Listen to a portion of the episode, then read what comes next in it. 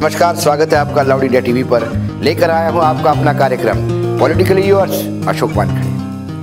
नमस्कार, स्वागत है आपका लाउड इंडिया टेलीविज़न पर। लेकर आया हूँ आपका अपना कार्यक्रम, पॉलिटिकली यूर्स अशोक वानखड़े। अभी कुछ आंकड़े बाहर आ गए हैं कोरोना की लड़ाई के लेकर। तो एक महीने के लॉकडाउन के बाद जो अलग अलग राज्यों का जो स्कोर बैठता है, हम उसके स्कोर ही कहेंगे। तो उसमें गुजरात ऐसा एक राज्य है देश में जहाँ मरीज़ ठीक होने का एवरेज सबसे कम है, यानी सबसे कम मरीज़ गुजरात में ठीक हो गए। जो राष्ट्रीय एवरेज है, उससे करीब करीब साठ प्रतिशत पीछे गुजरात है। और मौत के आंकड़े को यदि देखा जाए तो पंजाब सबसे टॉप पे है।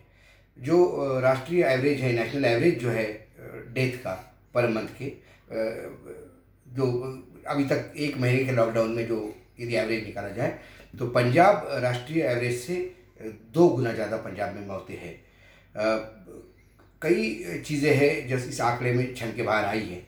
इससे ये बात तो पता पड़ती है कि केंद्र चाहे भले ही कहे कि गुजरात में सब ठीक है, लेकिन गुजरात की स्थिति दिन ब दिन बिगड़ती जा रही है। कुछ राज्यों के आंकड़े हैं मेरे पास कि वहाँ ठीक होने का प्रतिशत कितना है। जितना छोटा प्रतिशत, वहाँ स्थिति ज़्यादा बेकार, ये हम मान के चलेंगे। गुजरात नंबर एक पे है। जहाँ nine point eighty three percent मरीज़ ठीक हुए हैं। राजस्थान इसके बाद आता है, जहाँ eleven point seventy one percent Madhya Pradesh eleven point ninety four percent Maharashtra thirteen point zero six percent Jharkhand पंद्रह point fifteen point nine percent Punjab twenty three point forty six percent Bihar thirty percent Delhi thirty four percent Himachal forty five percent Chhattisgarh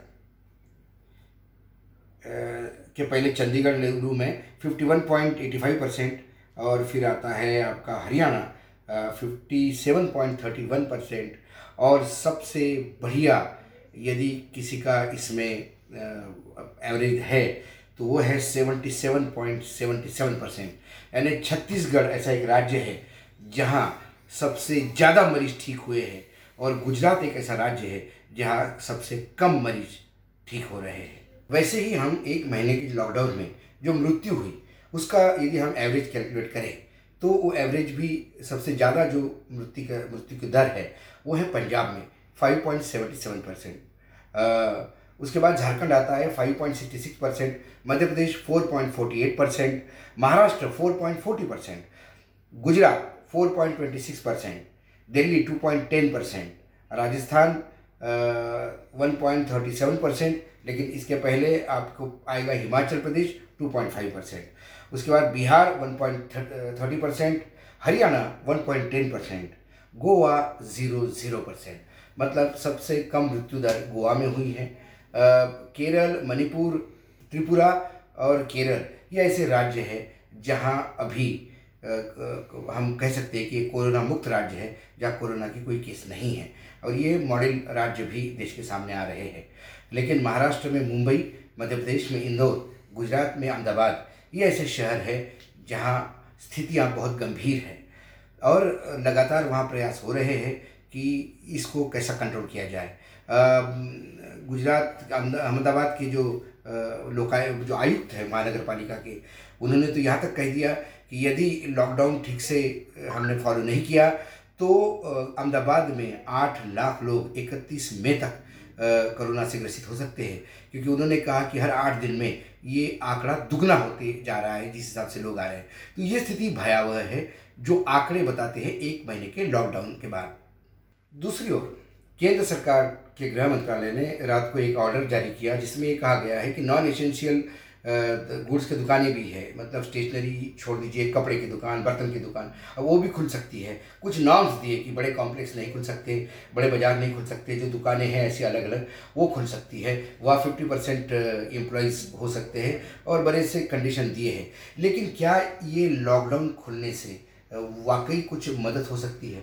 कुछ लोगों का आरोप ये भी है कि रमज़ान को देखते हुए दुकानें खोलने का सरकार ने निर्णय लिया। कुछ लोगों का कहना है कि बहुत ज़्यादा प्रेशर है सरकार पे कि दुकानें खोली जाए। लेकिन सवाल ये है कि दुकानें खुलेगी तो उसमें माल कहाँ से आएगा? क्योंकि पीछे से फैक्ट्रीज बंद है। नॉन एसेंशियल गुड्स की फैक्ट्रीज बंद है, वो माल कहाँ से आपूर्ति करेगी? और दूसरी सबसे बड़ी बात है कि ट्रांसपोर्टेशन और लेबर नहीं मिल रहा है। इस वजह से सरकार का ये जो निर्णय है, ये प्रैक्टिकली कितना ज़मीन पे उतरता है, ये देखना होगा। लगने में तो बहुत लुभावना लगता है, लेकिन क्या पचास प्रतिशत कर्मचारी जो कर्मचारी बाहर से थे और जो दुकानों में काम कर रहे थे, वो वापस चले गए, गाँव से वापस कैसे लाएँगे? या किसी के पास वो डेटा नहीं है कि किस दुकान पे कितने कर्मचारी है। जो भी कर्मचारी है, यदि वो कहे कि ये फिफ्टी परसेंट ही है तो वो देखना होगा। सोशल डिस्टेंसिंग का नॉर्म्स धज्जियाँ उड़ रही है सब्ज़ी बाज़ार में, मंडियों में, ये रोज़ रिपोर्ट्स आती है। ऐसे में इन मार्केट्स यदि खुलती है तो यहाँ कितना सोशल डिस्टेंसिंग लागू हो पाएगा, ये भी ये देखने वाली बात है।